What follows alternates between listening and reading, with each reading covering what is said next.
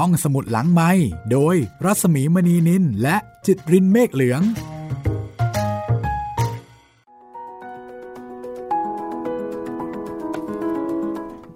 ตอนปรับคุณผู้ฟังเข้าสู่รายการห้องสมุดหลังใหม่นะคะ พบกับเราสองคนเช่นเคย สวัสดีคุณจิตริน สวัสดีผ่านหน้ากากครับพี่หมี ยังคงผ่านหน้ากากกันอยู่นะคะ ครับ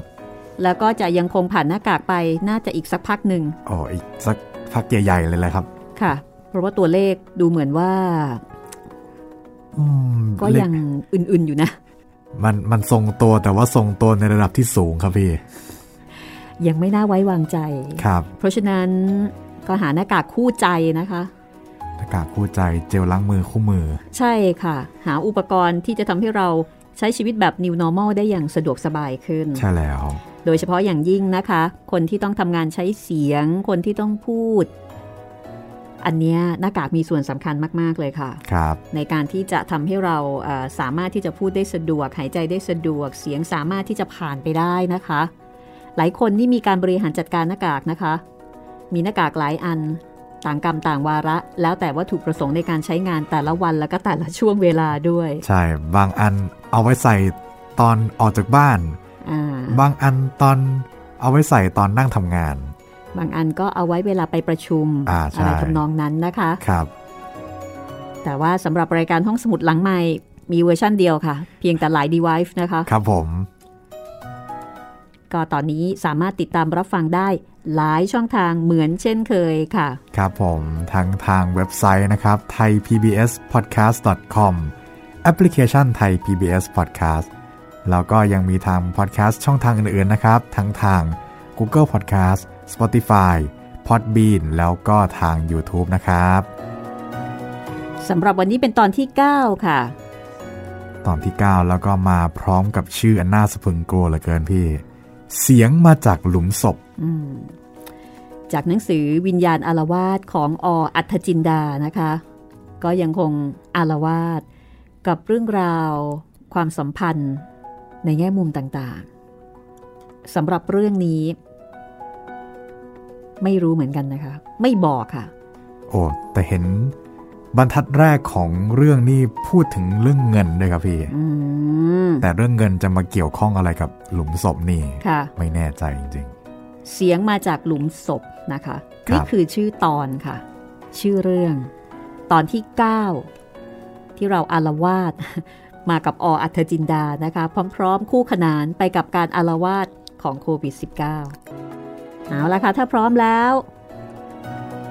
ไปฟังกันต่อเลยว่า เสียงมาจากหลุมศพ เป็นเสียงของใคร แล้วก็หลุมศพของใคร ไปยังไงมายังไงกันแน่ค่ะ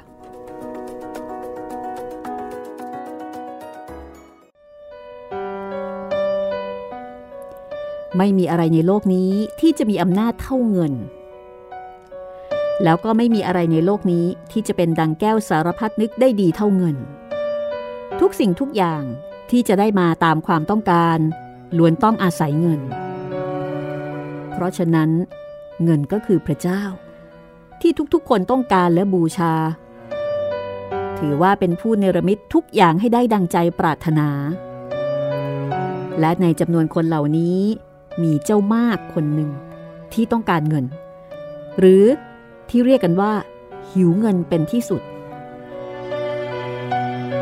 ดูเหมือนว่าความต้องการของเจ้ามาก จะมีอยู่ทุกลมหายใจเข้าออก ตั้งแต่ข้าวสารพริกกะปิ หอมกระเทียม ไปจนถึงเสื้อฮาวายสวยๆ แปลกๆ ที่ผู้ดีมีเงินเขาใช้กัน รวมทั้งของขวัญเล็กๆ น้อยๆ เช่น น้ำหอม ลิปสติก แล้วก็แป้งผัดหน้า สำหรับเป็นกำนันแก่ผู้หญิงที่มันหวัง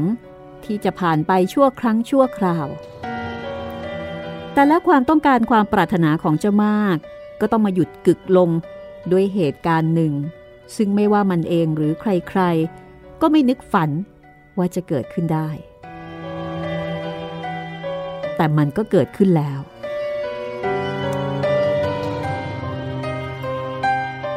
เจ้ามากอยากได้รถมอเตอร์ไซค์ รถมอเตอร์ไซค์ที่เขาประกาศโฆษณาขายกันอยู่เหมือนขายประเค็ม หลังจากที่มันอยากได้อะไรมาแล้วหลายต่อหลายอย่าง แต่คราวนี้เจ้ามาก ออกจะได้ยากอยู่สักหน่อย เพราะว่ามอเตอร์ไซค์ไม่ใช่ราคาสตางค์สองสตางค์เพราะฉะนั้น เจ้ามากจึงต้องใช้ความคิดเป็นอันมาก ว่าจะได้เงินจำนวนนี้มาจากไหน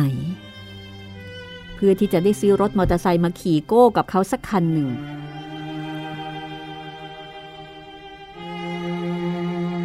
เจ้ามากนั่งคิดนอนคิดอยู่หลายวันก็ไม่สำเร็จสมความมุ่งหมาย ยิ่งนานวันเข้า มันยิ่งเห็นคนขี่มอเตอร์ไซค์เอาสาวๆห้อยท้ายมาด้วยยิ่งเห็นเจ้ามากก็ยิ่งมีความอยากความต้องการมากขึ้น ความอยากได้อยากดีของมัน ซึ่งได้ถูกขบคิดมาแล้วหลายวัน ก็มาลงเอยเอาวันหนึ่ง วันที่มันตัดสินใจเด็ดขาดว่า มันจะต้องได้เงินมาซื้อรถมอเตอร์ไซค์ให้จงได้ ไม่ว่าจะด้วยวิธีการลักขโมย หรือว่าตีชิงวิ่งราว แต่มันจะต้องเอาของมันให้ได้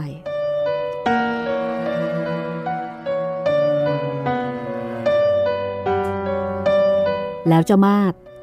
ก็ได้เงินจำนวนนี้จริง ๆ แล้วก็ได้โดยไม่ได้นึกฝันซะด้วย เรื่องของเรื่องก็คือ วันหนึ่งตอนค่ำเจ้ามากไปเยี่ยมนางหวิงป้าของมัน ซึ่งยังเหลือเป็นญาติให้มันเคารพนับถืออยู่เพียงคนเดียว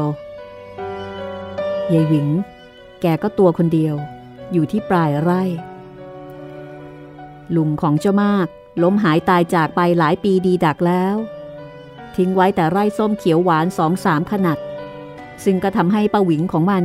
มีหน้ามีตามีเงินมีทองอยู่เวลานี้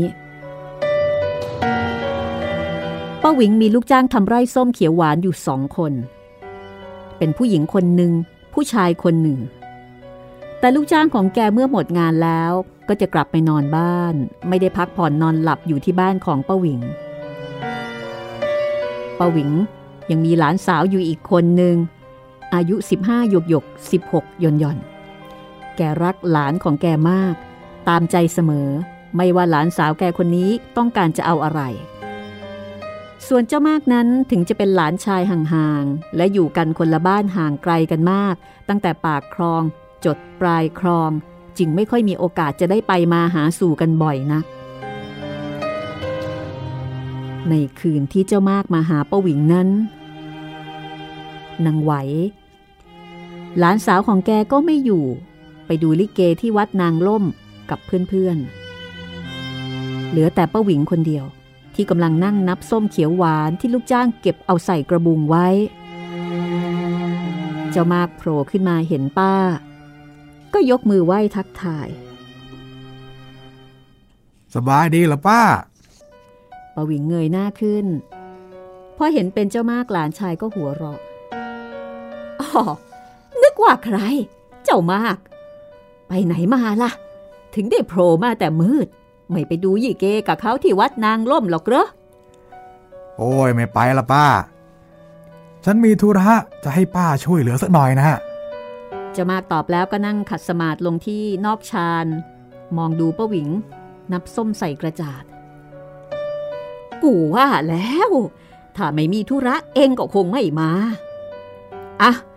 ว่าไปสิ มีธุระอะไรก็ว่าไป ข้าจะฟัง ช่วยได้ก็จะช่วย ถ้ามันเหลือบากว่าแรงช่วยไม่ไหว มันก็ช่วยไม่ได้ปวิงพูดพรางก็เอาส้มใส่กระจาดพราง รอฟังเรื่องราวจากเจ้ามาก เออคือว่าคือคือฉันอยากจะจะยืมเงินป้าสักหน่อยนะ นิดหน่อยนะมันเท่าไหร่วะสามบาทหรือว่าห้าบาท โอ้ยไม่ใช่สามบาทห้าบาทหรอกป้า ฉันฉันอยากจะยืมสักสองพันน่ะสองพันโอ้ยข้าจะเอาที่ไหนมาให้เองตั้งสองพันสามพันนึกว่าสักห้าบาทสิบบาทก็จะให้ข้าไม่มีหรอก เองจะเอาไปทำไมกัน ตั้งสองสามพันเฮ้อเออคือว่า ฉันได้งานที่กรุงเทพนะ ไอจะลงเรือจากปากคลองบางมดนี่ กว่าจะถึงที่ทำงานมันก็สาย กลัวนายเขาจะว่าเอา นี่ถถ้าฉันได้รถมอเตอร์ไซค์สักคันขี่ไปทำงานก็คงจะดี เพราะว่าเดี๋ยวเนี้ยถนนก็ผ่านหลังบ้านฉันเข้ามาแล้ว ไปมาก็สะดวก ฉันถึงได้มาขอร้องป้าเนี่ยแหละ ข้าไม่มี ไอ้มาก ไม่มีจริงๆ ข้าจะเอาที่ไหนไปให้เอง แล้วทำไมเองไม่ซื้อเงินผ่อนล่ะ ก็เงินผ่อนแหละป้า แต่เราต้องการเงินเอาไปวางให้เขาก่อนสักสองพันบาท ข้าไม่มีปาหวิงแกก็ยังคงยืนกรานอยู่อย่างนั้น แต่ถ้าพูดกันถึงความเป็นจริง แกมีมากกว่าสองพันอีกหลายสิบเท่านะ แต่ก็ยังว่าล่ะ ชาวไร่ชาวสวนมักจะเหนียวแน่น ถ้าไม่ควรจะเสียก็จะไม่ยอมเสียเป็นอันขาด อีกอย่างหนึง่งแกก็รู้อยู่เต็มอกว่า คนอย่างเจ้ามาก ถ้าให้ขอยืมไป มันจะไม่มีวันเอามาใช้ให้แกเป็นอันขาด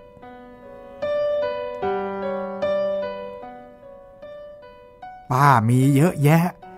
แต่ไม่ให้ฉันเองนี่ มีเยอะแยะ ก็ต้องเอาไว้ใช้อย่างอื่นสิโว้ย ไม่ใช่จะเอามาให้เองขอยืม ไปซื้อรถซื้อราขี่โก้อวดผู้หญิง โอ้ย แต่ฉันจะต้องเอาให้ได้ จะมาพูดหน้าตาขึงขัง แสดงว่ามันจะต้องเอาเงินจำนวนนี้ให้ได้จริง ๆปาวิงก็ยังคงยืนยัน จะเอาให้ได้ จะไปเอาที่ไหนก็ไป แต่ที่ข้านะไม่มีหรอก แต่ฉันต้องเอาให้ได้ จะมาพูดแล้วลุกขึ้นยืน ชักมีดพกปลายแหลมออกมาถือไว้ ป้าจะให้หรือไม่ให้ฮะปาวิงตกใจ แทบสิ้นสติ แกไม่เคยนึกมาก่อนว่าเจ้ามากหลานชายจะทรยศ ถึงขนาดชักมีดพระ ออกมากะจะทำร้าย อารามตกใจกลัวจนถึงขีดสุด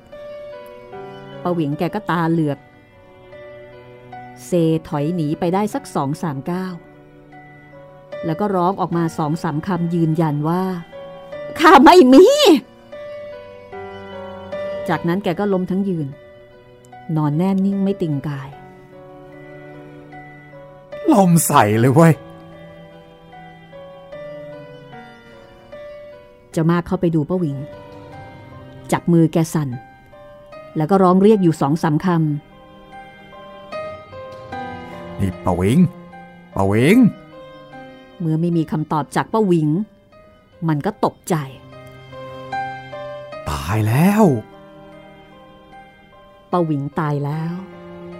ตายเพราะความตกอกตกใจจนถึงขีดสุด เนื่องมาจากการขู่เข็นของเจ้าหลานชาย แต่สำหรับเจ้ามาก มันกลับเห็นว่าการตายของป้าหวิงคือลาบของมัน ถึงแม้จะเป็นทุกขลาบสักหน่อย แต่เจ้ามากก็ยินดีที่จะรับเอา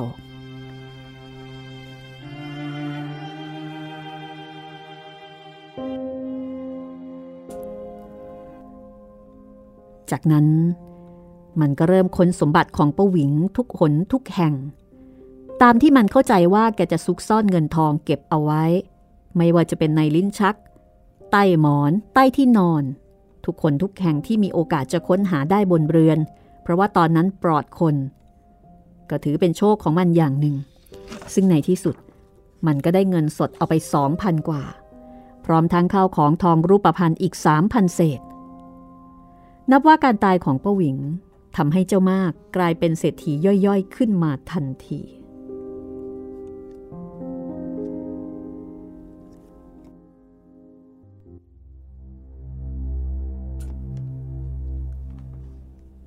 ศพของป้าหวิงมิได้ถูกนำไปเผาตามประเพณี หลังจากสวดอภิธรรมเจ็ดคืนตามที่หลานสาวแกจัดการแล้ว ก็ถูกนำไปฝังเอาไว้ ในป่าช้าวัดใส่ซึ่งอยู่ตรงข้ามกับปากคลองบางมด เพราะว่านางไหวหลานสาวของแกบอกว่า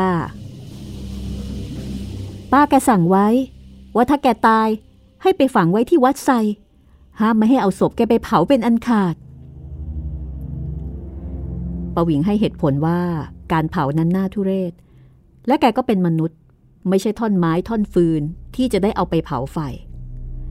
ข้อสำคัญก็คือบรรพบุรุษของปวิงก็ฝังอยู่ที่วัดไซด้วยกันทั้งนั้นแกแกจึงอยากจะไปรวมอยู่ใกล้ ๆ กับปู่ย่าตายายของแก เพราะฉะนั้นป่าช้าวัดไซจึงได้เพิ่มศพป้าหวิงลงไปในพื้นดินอีกหนึ่งศพตามความปรารถนาของแก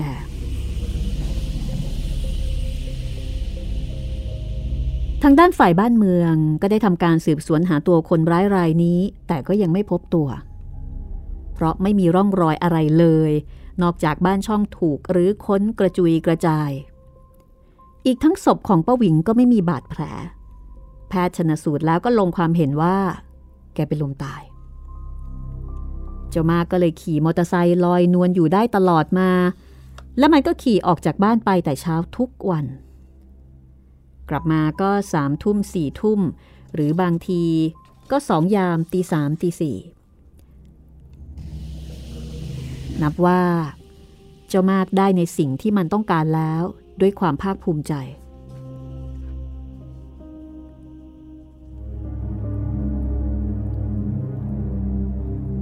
บ้านของเจ้ามาก อยู่ปากคลองบางมด ตรงข้ามกับวัดใสเพราะฉะนั้นทางที่เจ้ามากจะเข้ามาถึงบ้านได้ มันจะต้องผ่านวัดไซมาก่อน เพราะมีทางเล็กๆ ตัดจากถนนใหญ่ เข้ามาถึงหลังบ้านของมัน ซึ่งอยู่ฟากเดียวกับวัดไซและที่สำคัญที่สุดก็คือ ทางที่เจ้ามากจะขี่มอเตอร์ไซค์มาถึงบ้าน จะต้องผ่านป่าช้าเสียก่อน ซึ่งเจ้ามากก็ไม่ได้รู้สึกหวาดกลัวอะไร เพราะว่ามันเข้าออกทางนี้มาตั้งแต่เล็กจนโต เคยชิน คุ้นเคย แต่ว่า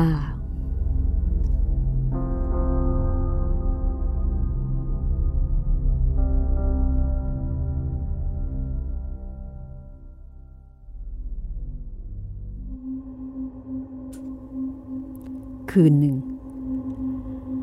เป็นคืนที่เจ้ามากกลับมาตอนค่อนข้างดึก ประมาณตีหนึ่ง พร้อมกับมอเตอร์ไซคันโปรดของมัน คืนนี้เจ้ามาก รู้สึกว่าจะพกเอาความเมากลับมากับมันด้วย เพราะว่าเป็นการกลับจากบาร์ผีแห่งหนึ่ง ตีหนึ่งของบ้านสวน ย่านบางขุนเทียน หลังวัดไซ แม้จะมีถนนตัดผ่านแล้ว แต่สองข้างทางก็ยังเป็นสวน เงียบเชียบ เหมือนไม่มีสิ่งมีชีวิตอยู่แถวนั้นเลยต้นมะพร้าวสูงตระงานโงนเงนอยู่ในความมืดสลัวสลัวบรรยากาศประงมไปด้วยเสียงจักรจันเรไร เจ้ามาเปิดไฟหน้ารถสว่างจ้ามาตลอดทาง พร้อมกับบึงมาอย่างรวดเร็ว เพื่อจะไปให้ถึงบ้าน จะได้มุดหัวนอน แต่ก็ไม่มีอะไรเกิดขึ้นกับมันเลย จนกระทั่งมันเลี้ยวเข้าหลังวัดใส่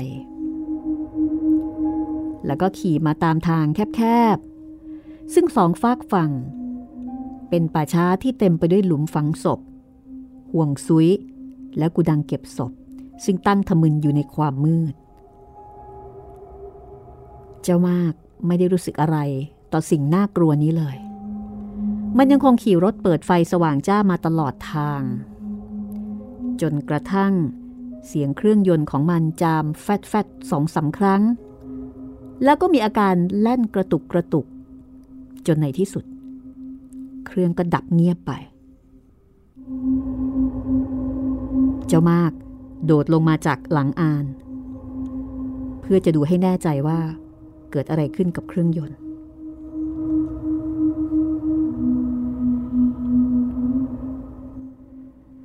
เฮ้ย บ้าระยำเลย ที่มีถมไปไม่เสียดันมาเสียในป่าช้า เจ้ามากบ่นพึมพำอยู่คนเดียว ก่อนที่มันจะเอามือคลำเครื่องยนต์ เพราะว่ามืดเหมือนเข้าถ้ำ มองอะไรแทบไม่เห็น แต่ถึงกระนั้นเจ้ามากก็ไม่ได้เกรงกลัวอะไร มันพูดไปอย่างนั้นเอง แต่คลำแทบตายก็ยังไม่รู้ว่ามอเตอร์ไซค์เสียเพราะอะไร หรือว่าเสียที่ตรงไหน เพราะนอกจากจะมองไม่เห็นแล้ว เครื่องยังร้อนเหมือนเหล็กแดง เพราะว่าขี่มาระยะทางไกล แต่ถึงกระนั้นเจ้ามากก็ยังไม่หมดความพยายาม มันเอานิ้วกดที่ปุ่มลูกลอยในคาร์บูเรเตอร์ เพื่อให้น้ำมันมากพอที่จะติดเครื่องได้อีก แล้วก็สตาร์ทถีบแล้วถีบอีก ถีบจนนั่งลงหอบ เหมือนหมาหอบแดด แต่มอเตอร์ไซค์คู่ยากของมัน ก็ยังคงนอนอยู่เฉย หาทำท่าทางว่าจะสำแดงฤทธิ์ให้รถวิ่งต่อไปได้ไหม คือไม่ว่าจะทำอะไร รถก็ยังไม่ติด ไม่สามารถที่จะแก้ไขได้ รอบกายมีแต่ความเงียบ มันเงียบ จนได้ยินเสียงใบไม้ไหวได้ถนัด แม้จะมีลมโชยมาอ่อนๆ นกแสกกระพือปีกบินข้ามหัว ส่งเสียงร้องหายไปทางหน้าโบสถ์สุนัขสองสามตัว หอนขึ้นรับกันโหยหวน คล้ายกับเสียงกู่เรียกของพูดปีศาจที่กำลังจะเอาความตายมาส่งให้ เจ้ามากไม่เคยกลัวผีมาก่อนเลยในชีวิตของมัน แต่วันนี้ มันสารภาพกับตัวเองว่า มันชักหวาดหวาด เหลียวไปรอบๆตัว มีแต่หลุมฝังศพ กูดังเก็บศพ แล้วก็ห่วงซุย เกลื่อนกราดอยู่ในความมืด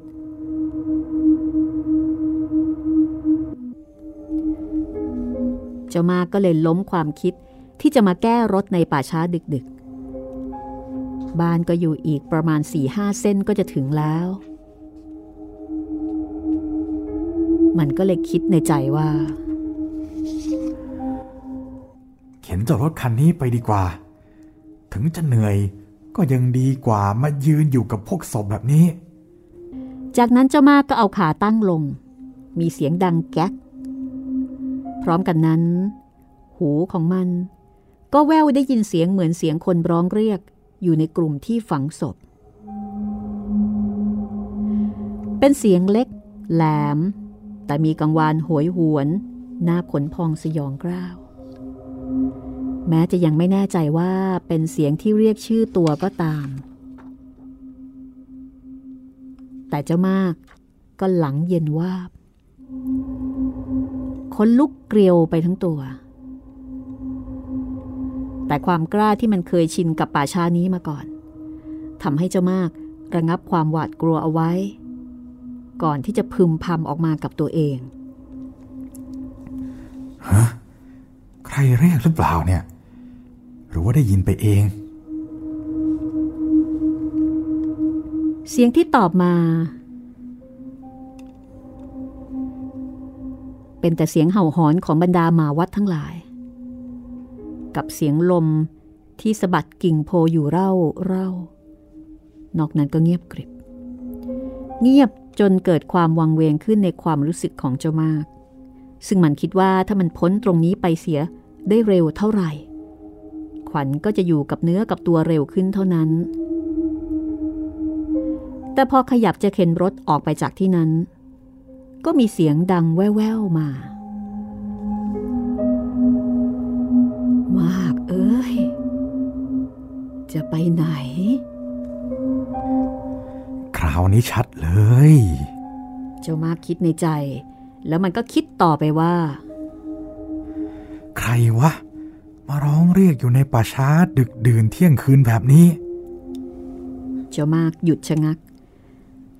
เหลียวหาเจ้าของเสียงไปตามทางที่มันได้ยิน แต่ก็ไม่มีอะไร นอกจากหลุมฝังศพ ซึ่งหนึ่งในจำนวนนั้น ก็คือศพของป้าวิง ที่มันทำให้แกตกใจถึงกับขาดใจตาย จะเป็นใครก็ช่างมันเถอะ เจ้ามากนึกในใจ แล้วก็ใส่รถออกวิ่งด้วยความรวดเร็ว โดยไม่คิดถึงความเหน็ดเหนื่อย ความมึนเมาที่ติดตัวมาจากบาร์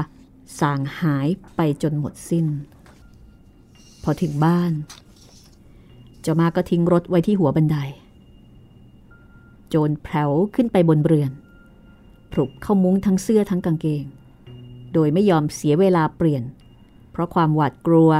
ต่อสิ่ง ที่ได้ยินได้ฟังมา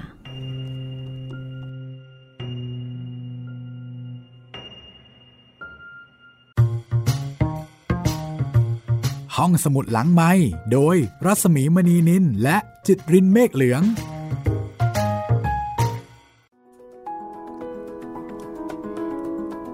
กลัวมากเลยนะคะเจ้ามาก ขนาดกลัวนะครับเนี่ยพี่ อย่างอุตส่าห์ไปขี่มอไซค์กลางคืนกลางคืน นี่ถ้าสมัยนี้น่าจะเรียกว่าเด็กแว้น ใช่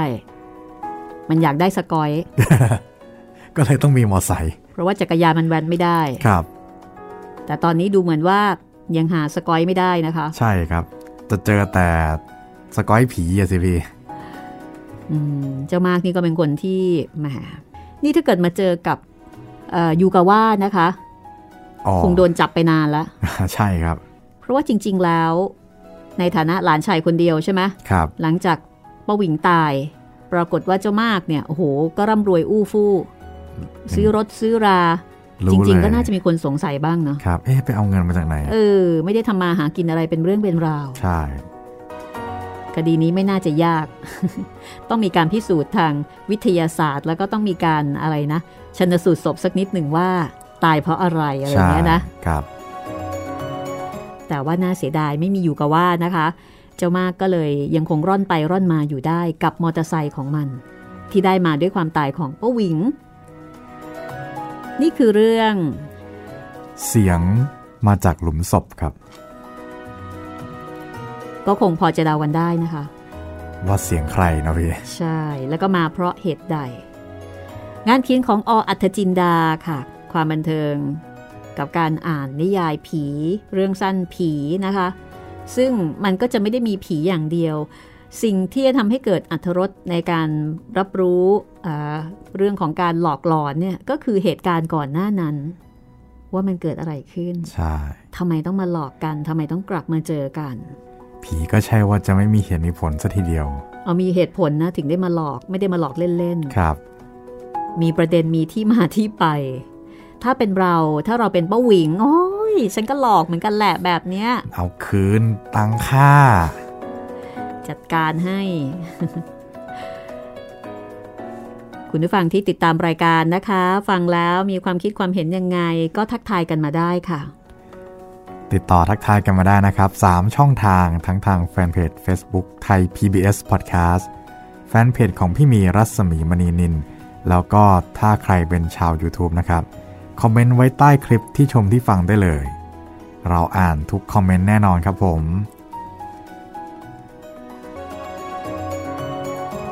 เอาละค่ะ ไปอารวาสกันต่อกันละกันนะคะ กับวิญญาณอารวาสงานเขียนของออัธจินดากับห้องสมุดหลังใหม่นะคะ ไปดูซิว่า จากเหตุการณ์ที่เกิดขึ้นจะทำให้เจ้ามากเนี่ยมันได้คิดอะไรบ้างไหม มันจะเข็ดอะไรบ้างไหม นั่นนะสิพี่ อ่า ไปกันเลยค่ะ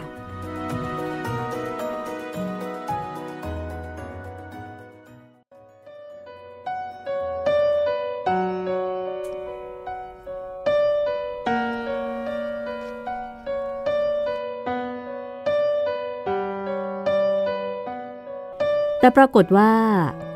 เจ้ามากก็ไม่ได้เกิดความเข็ดหลาบต่อสิ่งที่มันพบเจอเลย พอรุ่งขึ้นมันก็เล่าเรื่องให้ลุงแฉ่งฟัง ถึงเหตุการณ์ที่มีเสียงเรียกมาจากหลุมฝังศพ ลุงแฉ่งคนข้างบ้านฟังแล้วก็หัวเราะ โอ้ยก็มึงมันเมามันะสิไอ้มาก หูถึงได้ยินว่ามีใครเรียก เฮ้ย ใครวะ จะมาร้องเรียกอยู่ในป่าช้าตีหนึ่งตีสองก็เมาเข้ามากๆนะสิทีนี้มันคงได้ลากเอาไปลงนรกแน่ๆ จริงๆนะลุง อีตอนนั้นน่ะฉันสั่งแล้ว ตอนที่ขี่รถมาใหม่ๆ มันยังมึนอยู่จริงๆ แต่พอรถเสียฉันก็สางตามธรรมดา ฉันเนี่ยไม่เคยนึกกลัวไอ้เรื่องผีสานางไม้นี่เลย แต่เมื่อคืนนี่ขนลุกเกลียวเลยลุง โอ้ย มันไม่มีอะไรหรอกเว้ยมาก ไอ้พวกที่มันอยู่ในหลุมน่ะ มันตายแล้วทั้งนั้น คนตายแล้วมันพูดได้เมื่อไหร่กัน จะกระดิกกระเดียสักนิดก็ยังทำไม่ได้เลย แล้วมันจะมาส่งเสียงเรียกเองได้ยังไงเล่าก็ไม่รู้ละลุง ฉันได้ยินอย่างนั้นก็เลยมาเล่าให้ลุงฟังนะ่ะ แต่บางที หูฉันอาจจะเฟื่อนไปก็ได้ แล้วก็เลยได้ยินเป็นเสียงคนเรียก เฮ้ย ไม่มีใครเรียกเองแน่ๆ มันจะมาเรียกเองทำไม ถ้าหากว่ามันเรียกเอ็งจริง ก็หมายความว่ามันจะมาเอาชีวิตเอ็งด้วยนะสิวะ เอ็งก็คงตายโหงไปตั้งแต่เมื่อคืนนี้แล้ว ฉันก็ว่าอย่างนั้นแหละลุง เออ คืนนี้มีนัดซะด้วย พาร์ทเนอร์ที่บาร์เขานัดให้ไปพบกันตอนสามทุ่มนะ นี่ข้าไปด้วยคนได้ไหมเจ้ามาก เกิดมาจนแก่จะเข้าโลงอยู่แล้ว ก็ยังไม่เคยไปเหยียบในบาร์ผีบาร์สางของเองสักที ขอให้เข้าไปเห็นหน่อยเถอะว่ามันสนุกยังไง เดี๋ยวจะตายเสียก่อนไม่ได้พบได้เห็น ใจของเจ้ามากนั้นคิดจะหาเพื่อนเกาะท้ายรถอยู่แล้ว พอลุงแฉ่งเสนอตัว มันก็รีบรับหมักเข้าทันที เจ้ามากหัวร้อด้วยความดีใจที่จะมีเพื่อน ได้สิลุง เดี๋ยวฉันเลี้ยงลุงเอง นี่แต่ว่าลุงเนี่ยต้องนั่งอยู่กับโต๊ะนะ อยู่เฉยๆแล้วก็อย่าลุกไปยุ่มย่าม เออ เออได้ได้ได้ถ้ามีขวดเหล้าแล้วก็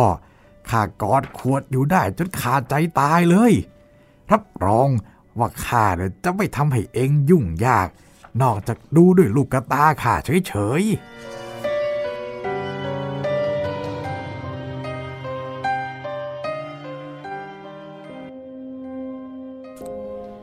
เป็นอันว่าคำนั้นตาแฉ่งก็ซ้อนท้ายเจ้ามากนั่งรถมอเตอร์ไซค์โก้เข้ามาในกรุง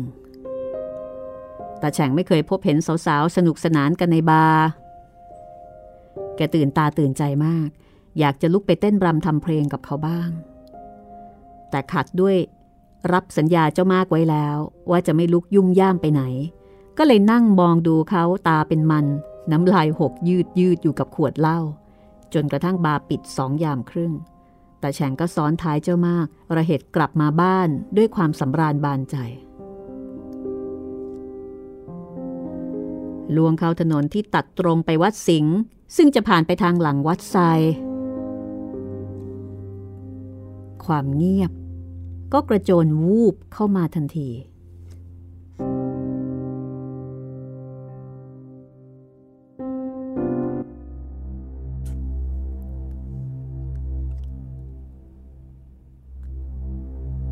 ต้นมะพร้าวสูงใหญ่ยืนเด่นสลัวสลัว คล้ายปีศาจที่กำลังเฝ้ามองการมาของตาแฉ่งกับเจ้ามาก แล้วก็โยกย้ายตัวเองเมื่อถูกสายลมพัดผ่านมา จากต้นนี้ไปต้นนั้น แล้วก็เลยไปต้นโน้น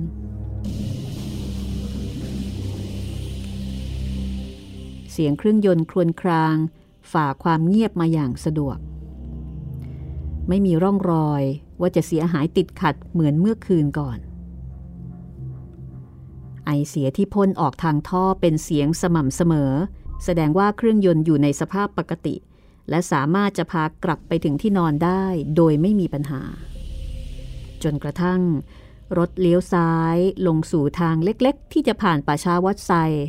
เพื่อไปยังบ้านของเจ้ามากที่ปากคลองบางมดตาแฉ่งก็ออกปากว่า โอ้ย ชักหนาวหนาวเว้ย ก็น้ำค้างมาตกแล้วนี่นาลุง จะมากว่าพร้อมกับบิดคันเร่ง ให้รถพุ่งไปข้างหน้าอย่างรวดเร็ว แสงไฟหน้ารถพวยพุ่งเป็นทางยาวทำให้เห็นทางข้างหน้าโล่งเตียน ไม่มีอะไรขัดขวาง รถก็ยังคงวิ่งมาอย่างสะดวก จนกระทั่งถึงป่าช้าที่รถเจ้ามากทำพิษเอาเมื่อคืนนี้ เครื่องยนต์ที่วิ่งมาอย่างเรียบร้อย ก็เริ่มส่งเสียงจามฟุตฟิตฟุตฟิตกระตุกกระตุก จากนั้นก็ดับหายไปทำให้เสียงกังวานกึกก้องเมื่อครู่ก่อนหน้านี้ เงียบสงัดลง ราวกับว่าที่ตรงนั้น เป็นนรกโลกันที่ลึกลงไปในพื้นโลกหลายร้อยหลายพันโยชน์ถึงตรงนี้เสียอีกเจ้ามากบ่นอุบอิบ และก้าวลงมาจากรถตาแฉ่งก็ลงมาด้วย เพราะว่าแกจะนั่งอยู่ก็นั่งไม่ได้ เมื่อคืนก็เสียตรงนี้หรอวะตาแฉ่งถามแล้วก็เหลียวมองไปรอบๆ ดูให้แน่ว่า จะมีอะไรที่ไม่ใช่คนปรากฏขึ้นหรือเปล่า เพราะว่าที่ตรงนั้น เป็นที่ฝังศพพอดีถ้างั้นล่ะก็ ชักไม่ค่อยดีแล้วไอ้มากเอ้ยรีบๆเขาเถอะวะถ้าแก้ไม่ได้ก็ช่วยกันเข็นไปดีกว่าทำไมล่ะลุงยังอีกไกลเลยนะ ไปเสียนอกโลกยังดีกว่าเสียตรงนี้เลย มันมีแก่เองกับข้าเท่านั้นแหละ นอกนั้นกับผีทั้งนั้นตาแฉ่งพูดแล้วก็เหลียวไปเหลียวมา ผีก็ช่างผีอะไรล่ะลุง พอเจะมากพูดขาดคำก็มีเสียงสุนัขหอนขึ้นทันที เป็นเสียงโหยหวนกวนประสาท จนตาแฉ่งต้องเอามืออุดหู ไม่ได้การแล้วไม่ได้การแล้ว มันตอบกับเองแล้วเจ้ามาหากรีบไปกันเถอะ ใครตอบลุง ก็อะไรซะอีกแล้วตาแฉ่งพูดแล้วก็บุ้ยปากเข้าไปในป่าช้า ที่เต็มไปด้วยหลุมฝังศพ เจ้ามากนึกได้ว่า ที่ตาแฉ่งพูดอยากจะไปให้พ้นผีในหลุมให้เร็วที่สุด เพราะเสียงหมาหอนนั้น ที่แท้ก็คือเสียงตอบของพูดผีปีศาจในป่าช้านี่เอง มันก็นึกได้ว่าควรจะรีบไปเสียให้พ้นตามที่ตาแฉ่งแนะนำก็เลยตกลงใจที่จะช่วยกันเข็นไปให้ถึงบ้าน งั้นลุงก็ต้องช่วยฉันหน่อยละ เข็นคนเดียวไปไกลๆมันแย่หน่อย เจะมากออกความคิดแล้วก็ลงมือจับแฮนตั้งให้ตรงเพื่อจะเข็นไปให้พ้นจากที่นั่น โดยมีตาแฉ่งเข็นข้างหลัง แต่ยังไม่ทันที่รถจะเคลื่อนออกจากที่ ก็มีเสียงแหลม เยือกเย็นกังวาน มาจากหลุมฝังศพเหล่านั้น ซึ่งเจะมากกับตาแฉ่งต่างได้ยินถนัดไอ้มากเอ้ย เอ็งจะไปไหน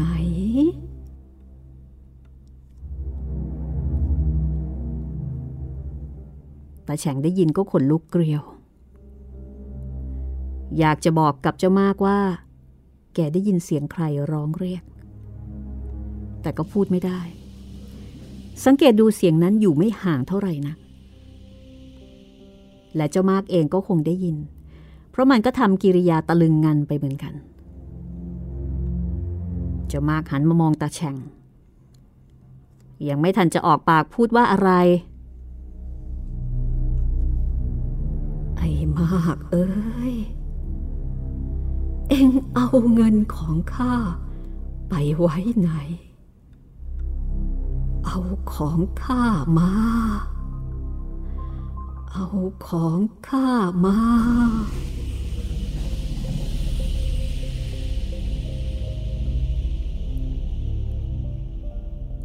เสียงนั้น ดังก้องมาอีกครั้ง จากแห่งใดแห่งหนึ่ง บนพื้นดินที่เต็มไปด้วยหลุมฝังศพเหล่านั้น ตอนนี้ เจ้ามาก มันเกือบจะรู้ว่าเป็นเสียงของใคร ถ้าหากว่าไม่ใช่เสียงป้าหวิงของมัน แต่แฉ่งมือเท้าอ่อน เหมือนกับจะถูกตอกตรึงเอาไว้กับพื้นดิน จนขยับขยื่นไม่ได้ เจ้ามากหันมามองดูตาแฉ่งหมายจะเอาเป็นเพื่อนแต่ตาแฉ่งกลับนั่งงอก่องอขิงลงไปหมอบราบคาบแก้วอยู่กับพื้นดินซะแล้ว มันแข็งใจมองฝ่าความมืดสลัวสลัวเข้าไปยังหลุมฝังศพนับร้อยที่เกลื่อนกราดอยู่บนพื้นดิน แล้วสิ่งหนึ่ง ก็กระทบเข้ากับสายตา จนมันต้องเพ่งดูให้แน่ชัดอีกครั้งหนึ่งว่า สิ่งที่มันเห็นนั้นเป็นอะไรกันแน่ แล้วมันก็เห็นว่า เป็นร่างของคนคนหนึ่งคลุมด้วยผ้าขาวตั้งแต่ศีรษะตลอดเท้า นั่งห้อยเท้า อยู่บนปากหลุมซึ่งเทเอาไว้ด้วยปูน มันมองไม่เห็นหน้าของคนคนนั้น เพราะว่ามันมืดเกินไป แต่ก็รู้ว่า นั่นต้องไม่ใช่คนอย่างมันแน่ๆ จะต้องเป็นวิญญาณของคนตายในหลุมเหล่านั้นคนใดคนหนึ่งที่มาสำแดงร่างให้มันเห็น และคนคนนี้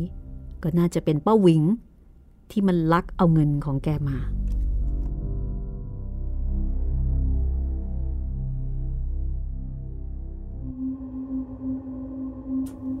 จะมากถึงกับผงะงายออกมาด้วยความกลัว ปล่อยมอเตอร์ไซค์ให้หลุดจากมือล้มลงไปกองอยู่กับพื้น นกแสกร้องซ้ำกันอีกสองสามครั้ง แล้วก็บินโฉบลงมา เกือบจะถูกหัวเจ้ามาก มันอยู่ไม่ได้แล้ว อย่างดีก็ควรจะวิ่งหนีไปให้สุดกำลัง จะเป็นที่ไหนก็ได้ แต่ต้องไม่ใช่ที่นี่ เมื่อนึกได้เช่นนั้นเจ้ามากก็ออกวิ่งแนวไปทางริมคลอง ซึ่งอยู่ห่างจากนั้นไปอีกไม่น้อยกว่าสี่ห้าเส้น แต่ไปได้ไม่ไกล เพียงสักสิบเก้าที่มันวิ่งออกไป ร่างของใครคนหนึ่ง ก็ปรากฏขาวโพลนอยู่ในความมืดตรงหน้า มากเอ้ย เอ็งจะไปไหน เอาเงิน ของข้ามา เอาเงินของข้ามา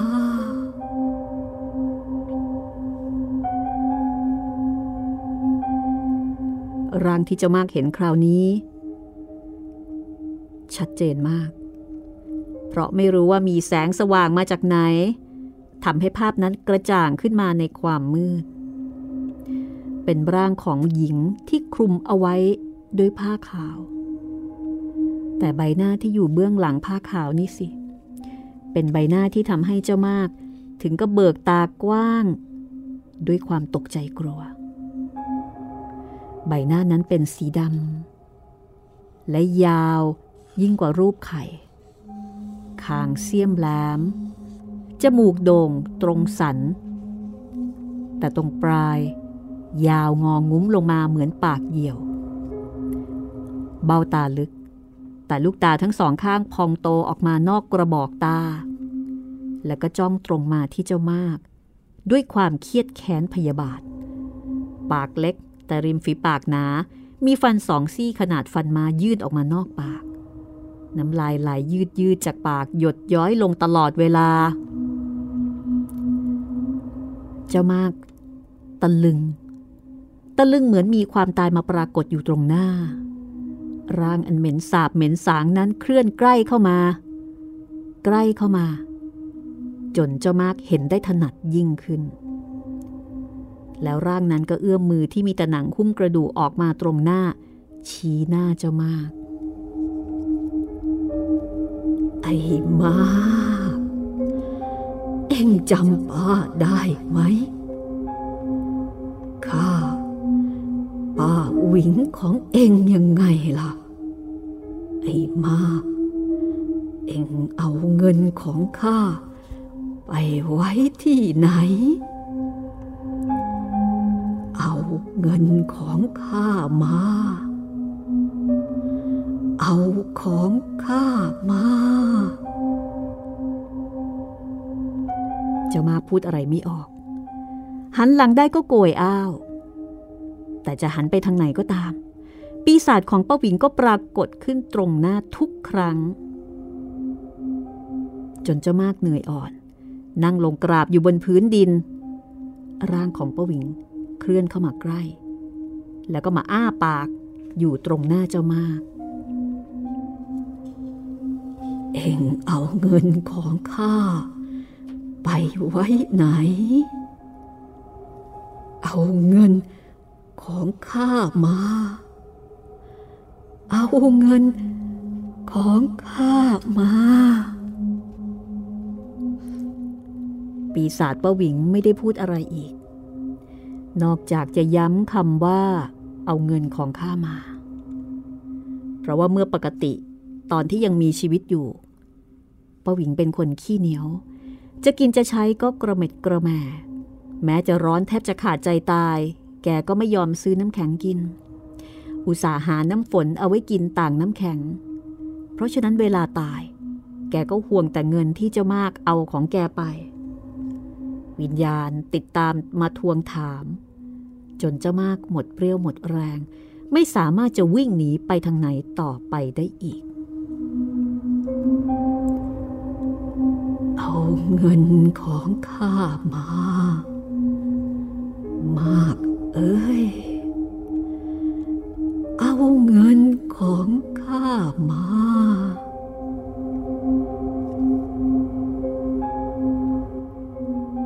แกพูดคำสุดท้าย แล้วก็ตบหน้าเจ้ามากฉาดใหญ่ทำให้เจ้ามากหงายหลัง แล้วก็ล้มฟุบอยู่กับพื้นทันที จากนั้นเสียงสุนัขกก็หอนกันเกลียวกราวเยือกเย็นขึ้นอีกพักใหญ่ แล้วก็เงียบหายไป รุ่งเช้า มีผู้พบศพเจ้ามาก นอนตายอยู่ห่างจากมอเตอร์ไซค์ของมันเองประมาณ 19 ใบหน้ามีรอยผื่นแดง คล้ายถูกตบ แต่กานคอของมันนั้น หักจนหัวหมุนไปได้รอบตัว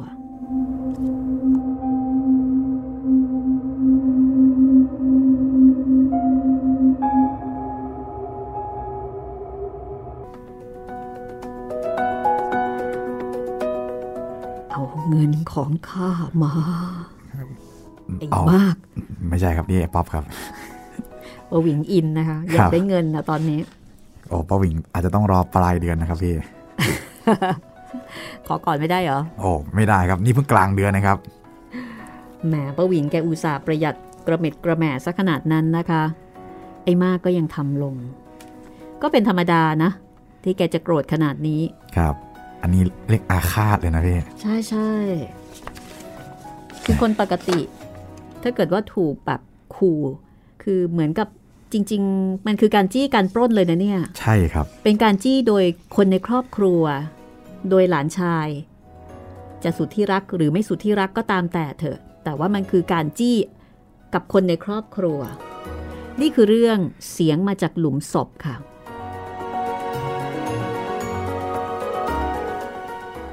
จากหนังสือวิญญาณอารวาสงานเขียนของออัธจินดานายตำรวจนักเขียนนะคะ ตอนที่ 9 ใช่ไหมคุณจิตริน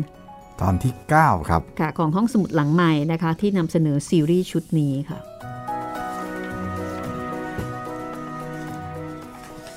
สำหรับเรื่องต่อไป เรื่องต่อไป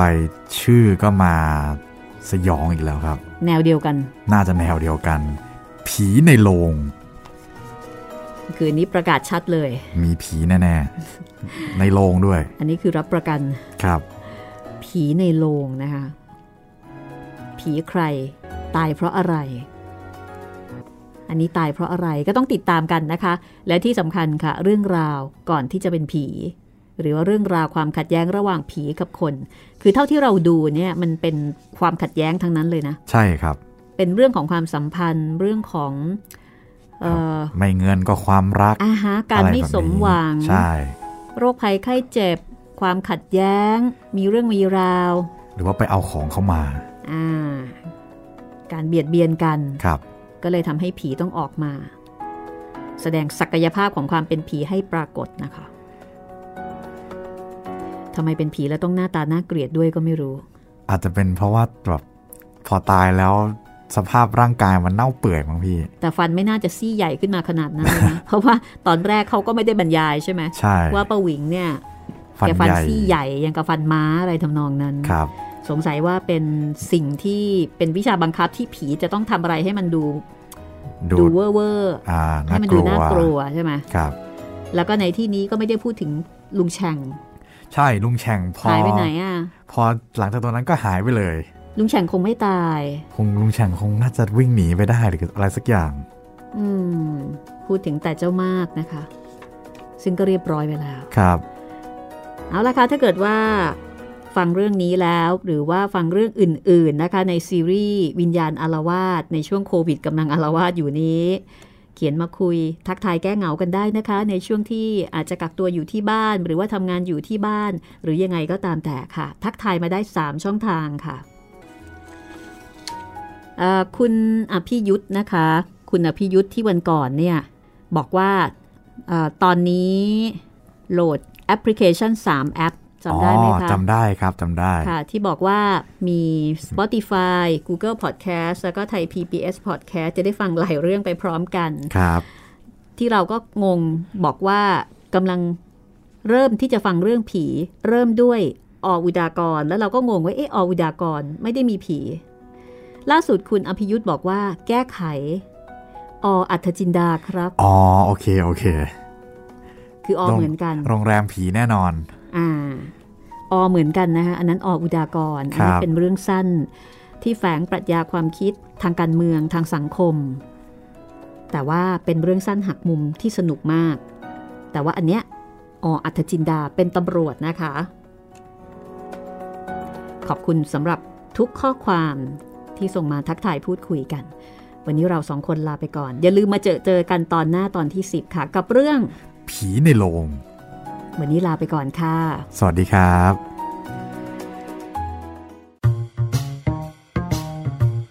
ห้องสมุดหลังไม้โดยรัสมีมณีนินและจิตรินเมฆเหลือง